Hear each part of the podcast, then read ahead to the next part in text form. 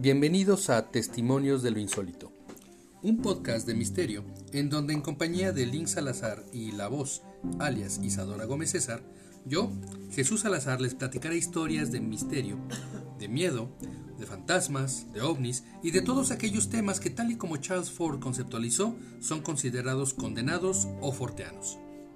Condenados porque por su extrema extrañeza se prefiere ignorar antes de tratar de entender su naturaleza para encontrar una explicación racional.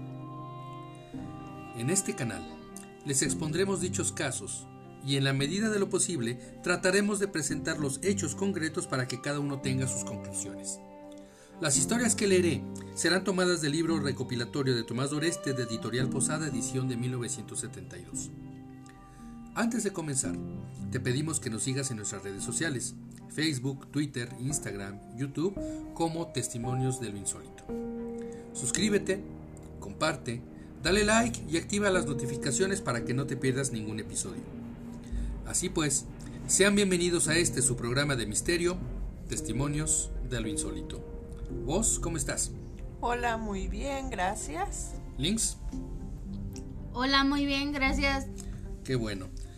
La semana pasada eh, estuvimos hablando de eh, la posibilidad de este vida en otros mundos. Y también, eh, bueno, la semana pasada platicamos del primer, de la primera parte y hoy vamos a hablar de eh, la segunda parte. Y también les dije que hoy íbamos a hablar de un caso de una aparición de una persona, de una aparición inquietante de una persona. Sí, sí, sí. Para nuestros amigos de la audiencia eh, tuvieron que esperar una semana para enterarse de cuál es esta aparición inquietante, pero para ustedes fueron apenas unos minutos, así es que no está tan mal. Así es. Bien, empecemos, o más bien continuemos con Hay vida en otros mundos, en otros planetas. Eh, la semana pasada hablamos de eh, la luna, nos enfocamos básicamente en la luna. Ahora vamos a hablar de la posibilidad de vida en otros planetas. Y el primer planeta del que vamos a hablar es Marte. Marte eh, ha sido por excelencia el planeta que este, pensamos, imaginamos, eh, soñamos con que haya vida, no solamente vida, sino vida inteligente. No por nada, cuando hablamos de extraterrestres, decimos, para referirnos a extraterrestres, decimos marcianos. Así es. Hay un cha-cha-cha, incluso. La creencia de que vienen de allá. La creencia de que viene de Marte. Hay incluso un cha-cha-cha muy famoso que, dice: Los marcianos llegaron ya. y llegaron bailando el cha-cha-cha. No, ricachá, porque ricachá, ricachá es en Marte, lo que para nosotros es el cha-cha-cha. Entonces, eh, Marte está, ha estado muy ligado con, con, nuestra, con nuestro planeta porque comparten ciertas características eh, similares. De hecho, se cree que, va a ser fácil eh, colonizar Marte para poder destruir otro planeta. De, hecho, ya hay gente que compró viaje, ¿no? Eh, se está... a Marte o...? Este, bueno, no, no, sé si ya se compraron viajes para Marte, pero sí se planea colonizar ya muy pronto el planeta Marte. Para, y nos vamos a ir para allá para echar a perder ese planeta también, como solemos hacer los humanos. ¿Ok? Entonces Marte es un planeta que históricamente eh, lo hemos tenido en nuestra, en nuestra imaginación como, como un planeta con altas probabilidades de, de tener vida. Incluso Orson Welles en La Guerra de los Mundos plantea que es de Marte donde llegan este, las, naves que invaden el planeta Tierra. ¿Ok? Pero bueno, eso es harina de otro costal. Vamos a empezar el capítulo de hoy con Marte y las fotos del Mariner 4. En noviembre de 1964 fue lanzado el Mariner 4 desde Cabo Kennedy. En julio del año siguiente llegó a las proximidades de Marte y entonces comenzaron los problemas. Primero se hizo la declaración oficial de que las cámaras instaladas en el Mariner 4 se desconectarían al llegar a la foto 7, pero siguió tomando y transmitiendo fotos hasta alcanzar 22. No hubo ninguna explicación oficial, y menos cuando la sonda pasó por la cara oculta de Marte. Su, su velocidad estaba regulada para que el cohete se moviera a 17.700 km por hora al penetrar en la sombra de Marte. La estación rastreadora de Tidbindilla, en Australia, debía esperar la aparición del Mariner 52 minutos y 32 segundos después de penetrar en la sombra marciana. Pero algo sucedió mientras el vehículo espacial estaba del otro lado de Marte. Reapareció a los 64 minutos y 36 segundos. O sea, que no se sabe qué pasó en 12 minutos. ¿Qué hizo durante los 12 minutos y 4 segundos que se, puso que se pasó del tiempo fijado? Astronómicamente 12 minutos viajando a 17.700 kilómetros por hora es muchísimo tiempo. Y muchísima distancia. Se lo imagina uno, ¿no? Ajá, entonces no, no creo que haya sido un error de cálculo, porque para animarse a enviar una, una misión al espacio se necesitan tener cálculos muy precisos. Exactos. Muy exactos. Y tener un error de 12 minutos es terrible. Sería algo terrible. Claro. Los técnicos de Tirvindila se enfrentaron entonces a otro enigma. Captaban señales anómalas en sus informes que no permitían reconstruir electrónicamente las fotos llegadas de Marte. En esos momentos observaron la presencia entre la estación rastreadora y el vecino aeropuerto de Canberra de un extraño de un extraño. Enviaron un caza a reacción de las fuerzas aéreas. El ovni se desvaneció a gran altura y las señales llegaron a partir de entonces sin interferencias. Además del piloto del avión, seis miembros de la torre de control del aeropuerto vieron al objeto volador, y lo mismo el personal de la estación de rastreo que divulgó la noticia en su país. Por causas que se desconocen, esta noticia se procuró ocultar en Estados Unidos. ¿Quién sabe? Esta noticia o este caso. Tienen muchas cosas ocultas. Ah, por supuesto. Este caso es de 1964. ¿Ok? Eh, eh, en estos años apenas estaba empezando a pensar en la posibilidad de mandar alguna sonda, alguna nave para ver más o menos qué, había allá. Resulta que ahora en nuestros, en nuestros días ya hay vehículos eh, humanos en Marte equipados con cámaras, equipados con sensores, equipados con un montón de, aparatos que nos ayudan a entender este, cómo, es, cómo son las condiciones en Marte. ¿Ustedes recuerdan algún caso, alguna fotografía, alguna noticia de algo que haya pasado con las ondas estando en Marte? Que se descomponen y misteriosamente se componen de este poco tiempo después. De, o sea, dejan de funcionar. ¿Cómo qué? ¿Cómo qué? Hay, hay cosas, eh, por, ejemplo, es eh, eh, un, dato muy curioso que, que se logra verificar no solamente por la por, por, por, por, la historia en sí que se cuenta, sino por fotografías. Hay una fotografía o un, dos fotografías en particular muy famosas de eh, la pata de la sonda, que toma una foto a la pata de la sonda y se nota que tiene polvo. Es lo que es normal. El viaje hasta Marte, este, eh, amartiza o aterriza en Marte y pues se llena de polvo las patas del, aparato y demás. En otra foto aparece la misma pata limpia, como si le hubieran pasado un trapito líquido y hubieran quitado el polvo. ¿Y no pudo haber sido una farsa nada más? No. Puede ser una farsa o También podría se ser. dice eso, ¿no? Que Podría ser una farsa, pero ¿qué ganaría la NASA al eh, liberar estas dos im- imágenes?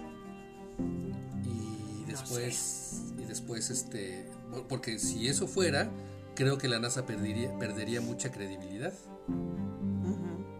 También. ¿no? Ah, existe también la famosa foto de una supuesta sirena Sí. que mm, se comprobó después que fue una roca con un extraño juego de luces y sombras que a la distancia parecía Que una se sirena. veía como sirena. Eh, se han logrado ver eh, destellos en el horizonte de- de- del planeta Ujú. Cuando no debería haber ningún destello porque pues Pues no hay nada. no hay nada. Entonces hay este, cosas curiosas que han pasado en Marte y que nos hemos enterado a raíz de que hemos empezado a tener este, presencia Humana. con vehículos humanos en el planeta. También es muy famosa una fotografía que supuestamente fue tomada en el polo norte marciano, Que se ve que está este, el casquete polar lleno de, de nieve, pero también muy curiosamente parece, pareciera estar lleno de, de- una mancha verde. No, eso no lo he visto. Una mancha No verde que cuando se ve con un poquito más de atención pareciera que son pinos. Ah, ok, ok, sí. Que se ve como montaña. Se ven, como ajá, pinos. se ven, se ven como pinos, como un bosque de pinos. Entonces, bueno, el, el planeta rojo nos eh, sigue guardando misterios y secretos que vamos a ir descubriendo poco a poco. Y de hecho también, por esa imaginación desbordada que nos permite el planeta rojo, se han hecho una cantidad de películas acerca de, de Marte y de los posibles peligros que se pueden encontrar, que podemos encontrar en Marte. Está Fantasmas de Marte, está una película que se llama El Marciano, que es este un, no es un marciano propiamente, sino es un astronauta que llega a, la- a- a Marte. eh, todos, todos, eh, toda la misión o casi toda la misión se destruye y él es el único que sobrevive. Y sobrevive casi un año en Marte. Ah, él solo, ¿no? Él solo. Y los demás se van. Y los demás se mueren.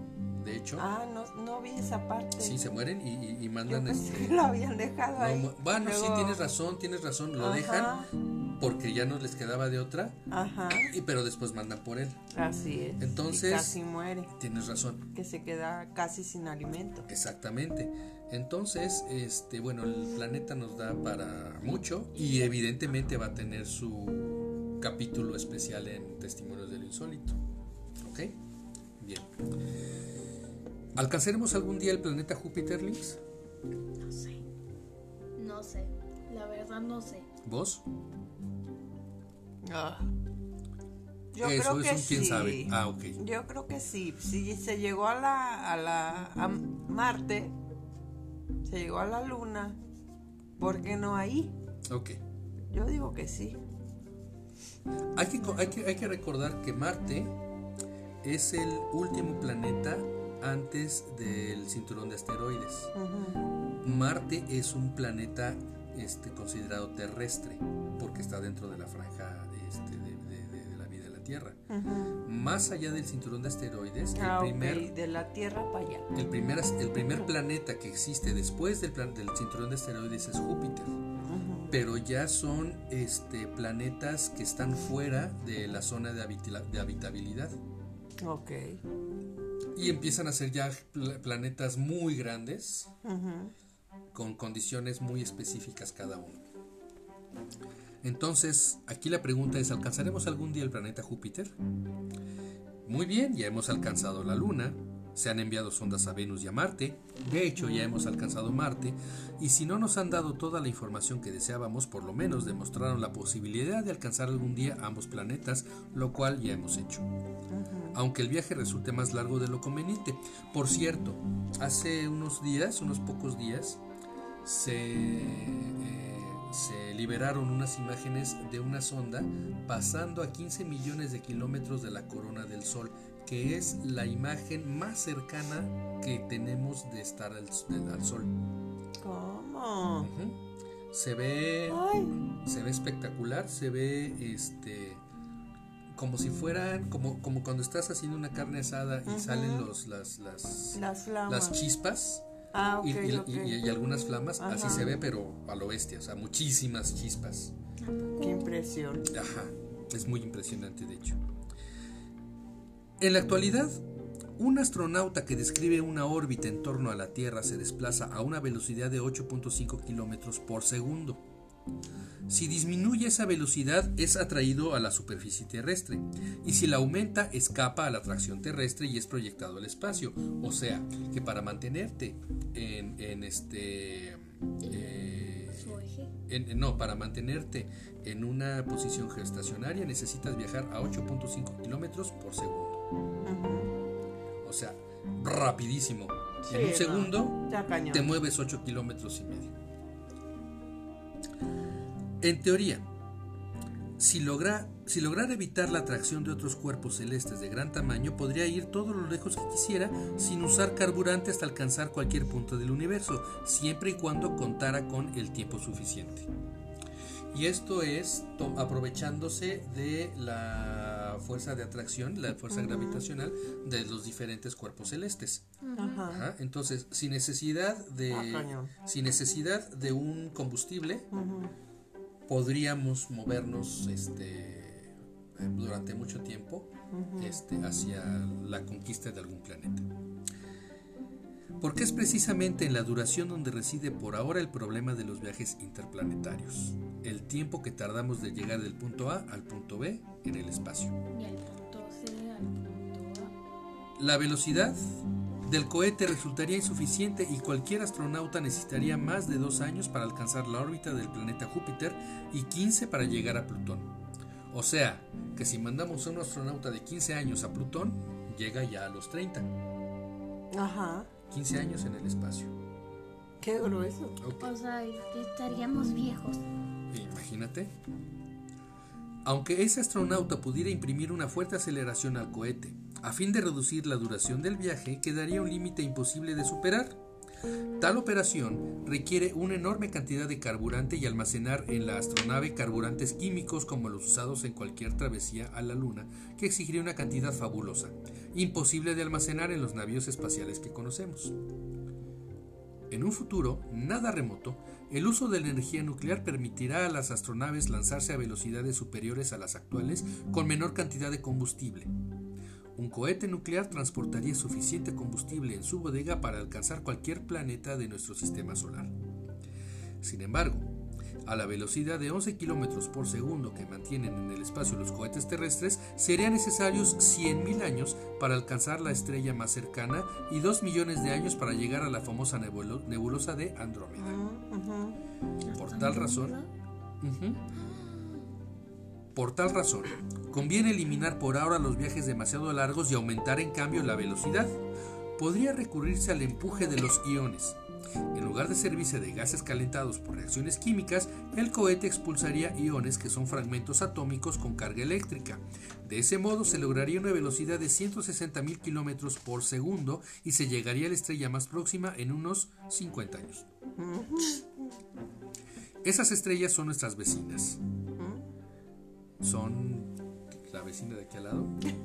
¿Cómo se llama tu vecina favorita, Lupita? Ah, esa. Esas estrellas son nuestras vecinas.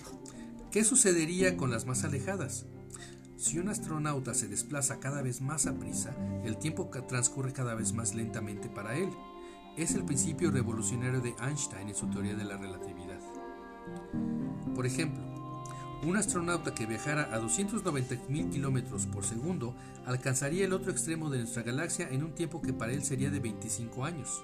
En la Tierra, el tiempo sería muchísimo más del orden de varios siglos, y si la velocidad alcanzara los 300.000 kilómetros por segundo, que es la velocidad de la luz, el tiempo se detendría por completo para el astronauta. Ajá. Y aquí es donde podemos hablar de la, de la paradoja este, del, del abuelo.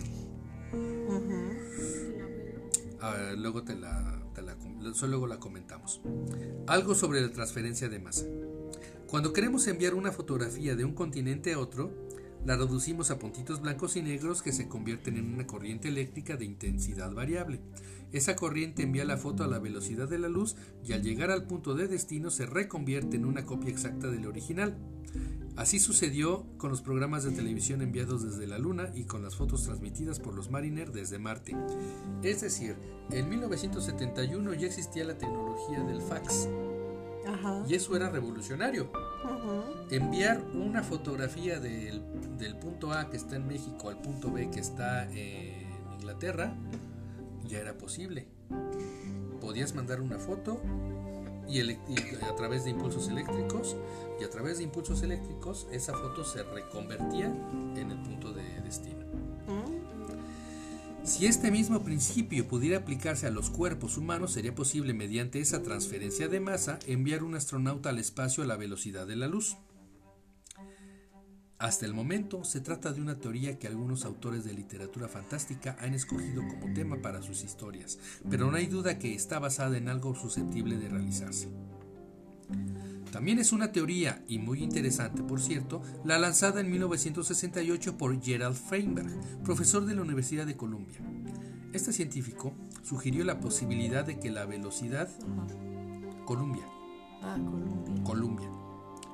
Este científico sugirió la posibilidad de que la velocidad de la luz, considerada como un muro invisible e infranqueable desde que Einstein ideó su célebre teoría, podría tener dos caras, en una de las cuales existiría un universo de partículas capaces de desplazarse más rápidamente que la luz. Feinberg llamó a tales partículas ultrarrápidas taquiones, palabra de origen griego que significa velos. Estos taquiones tendrían curiosas propiedades y en particular esta. Cuanto mayor energía se da a un taquión, más despacio se mueve y viceversa. Aunque los taquiones son solo un concepto teórico, Feinberg logró demostrar la posibilidad de su existencia, es decir, que podrían crearse en caso de que no los hubiera. ¿De qué modo? Es lo que se está intentando hacer. Si hemos imaginado un proceso para transformar la materia en un rayo de fotones, pequeñas partículas que constituyen la luz y otras formas de radiación, que se convertirían en doble fiel de la materia en un lejano planeta, ¿por qué no podemos imaginar un rayo de taquiones que sustituyeran a los fotones? Si se lograra calibrar ese rayo, alcanzaría las estrellas más próximas en solo 5 segundos. Y esa duración sería la misma para los viajeros y para quienes se quedaron en la Tierra. Podría recorrer la galaxia en solo un minuto y las estrellas más lejanas estarían a una semana de nosotros. Nada más.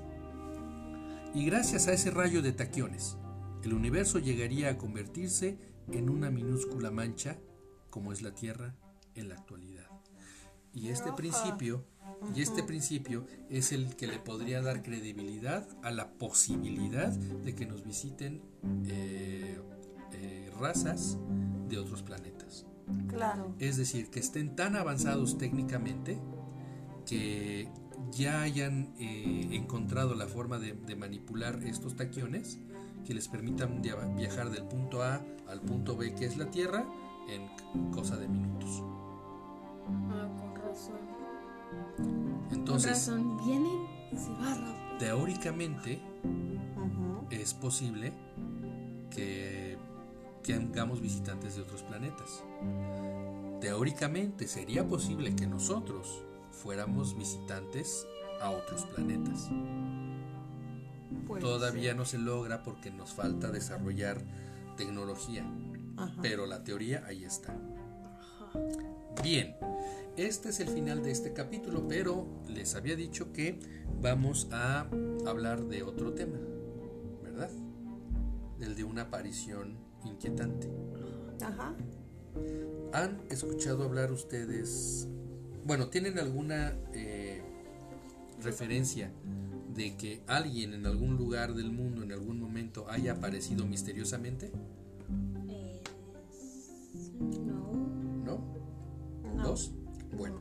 ¿Han oído hablar ustedes de Caspar Hauser?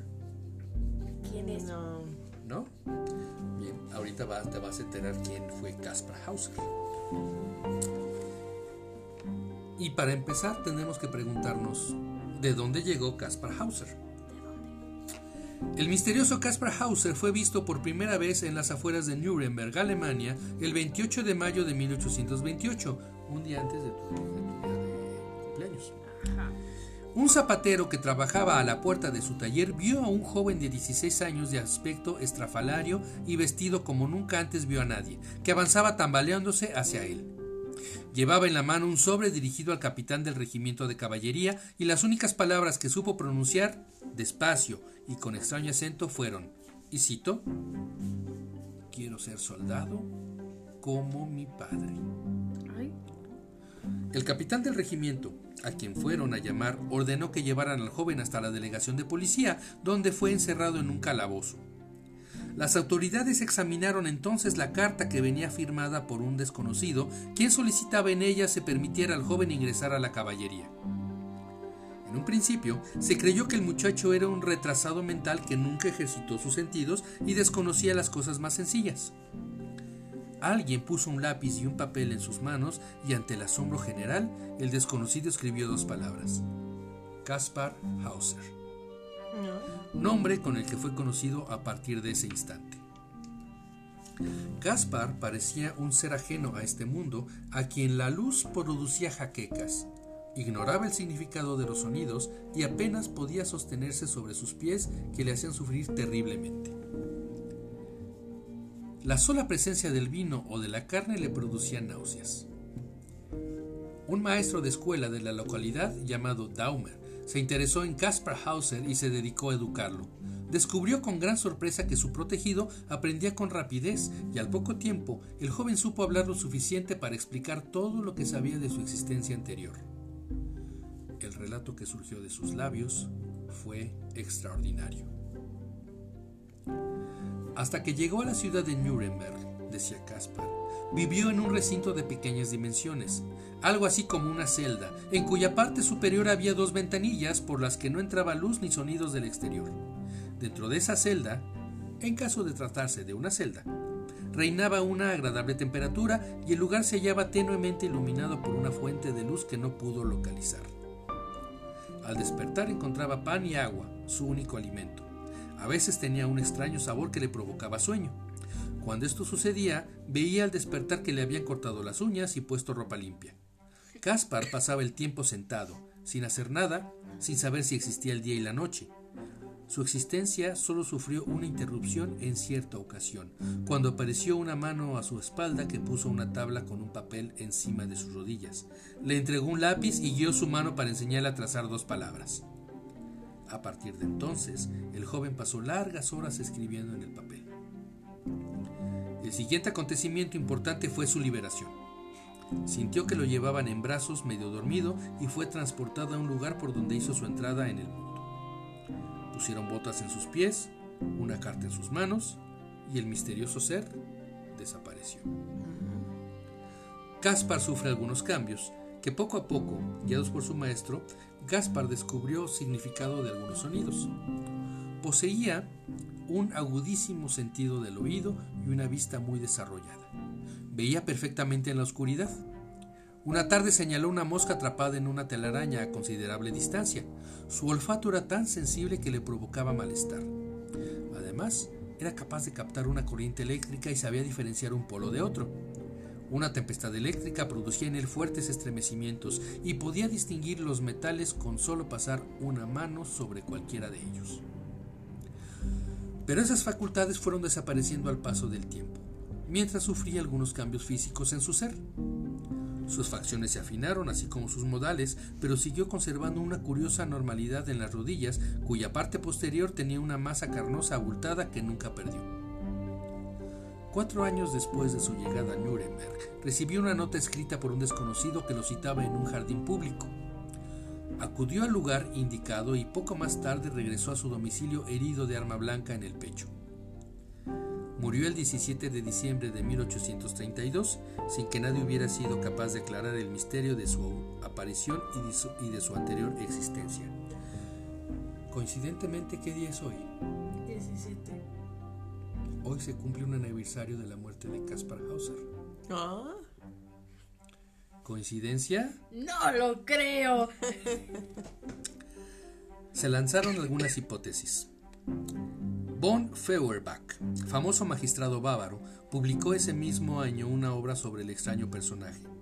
Decía de él que, y cito, representaba tan extraordinarias peculiaridades en su existencia mental, moral y física que no parecía dejar otra alternativa que la de considerarlo habitante de otro planeta, milagrosamente trasladado a la Tierra, o bien un ser que nació y se desarrolló en alguna cueva subterránea.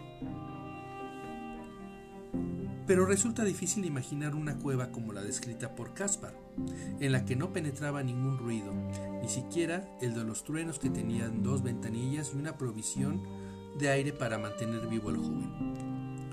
Resulta también difícil creer que en Baviera, a comienzos del siglo XIX, perdón, XVIII, fuese posible mantener una habitación a temperatura constante e iluminarla con luz indirecta uniforme. Solo existe un lugar que cumpliría las condiciones descritas por Caspar, el interior de una nave en movimiento por el espacio en donde el joven tal vez viajó en compañía de uno o más pasajeros semejantes a él. Suponiendo que unos seres extraterrestres desearan introducir a uno de los suyos entre la sociedad humana, ¿no resultaría ideal para ese cometido un individuo que ignorase cuál fue su existencia anterior, que no pudiese revelar su origen y que fuera sometido a pruebas y observaciones periódicas para ver cómo se adaptaba a las condiciones de vida de la Tierra? ¿No parece razonable que lo suprimieran cuando dejó de ser útil a los seres que lo trajeron a nuestro planeta? Esta es la historia de Caspar Hauser. Órale. Y ya que encontramos esta eh, coincidencia. No lo creo. Que sirva este. Que sirva este capítulo como homenaje a su memoria. ¿Les parece? Sí, muy bien. Entonces, este ¿Qué, opinan de esta aparición inquietante de Caspar Hauser? No sé. ¿Las dejó sin palabras? Sí. Eh, y este, bueno, ha habido otras apariciones inquietantes en otros lugares, en otros momentos, como por ejemplo los niños verdes de. No me acuerdo cómo se llama la localidad, pero eran niños verdes, de color verde, literalmente. ya les platicaré esa historia después. Ok. okay? Pero este, ha habido historias eh, de apariciones inquietantes que no saben cómo llegaron esas personas ahí. Quizá el más famoso es justamente Caspar Hauser. Hay películas, hay tratados, hay, hay mucha información acerca de Caspar Hauser y por supuesto que vamos a ahondar en la historia ¿Cómo de... qué película? Así se llama Caspar Hauser, el, enigma de Caspar Hauser, creo que es alemana. Ok. Ajá. Es difícil de encontrar, pero existe la película. Entonces, este, vamos a hablar más a profundidad de Caspar Hauser después y de otras apariciones inquietantes, así como también de desapariciones inquietantes. Sale, vale. Bien, ¿qué les pareció el capítulo de hoy? Muy bueno. Muy interesante. Muy bien. Pues, este, vos, muchas gracias por acompañarnos el día de hoy. ¿Puedes indicarnos tus redes sociales? Sí, estoy como Isa en Facebook y en Instagram. Muchas gracias vos. Links. Yo estoy como Lin Salazar en Instagram y también en Facebook. Muchísimas gracias a las dos y muchísimas gracias a nuestra audiencia que semana a semana nos acompaña en esta aventura que se llama Testimonios de lo Insólito. Muchísimas gracias por su tiempo que es lo más valioso que tenemos como seres humanos y el hecho de que nos regalen algunos minutos de ese tiempo para nosotros es muy muy valioso y muy importante. Así es que muchas gracias y nos vemos la próxima semana. Hasta luego.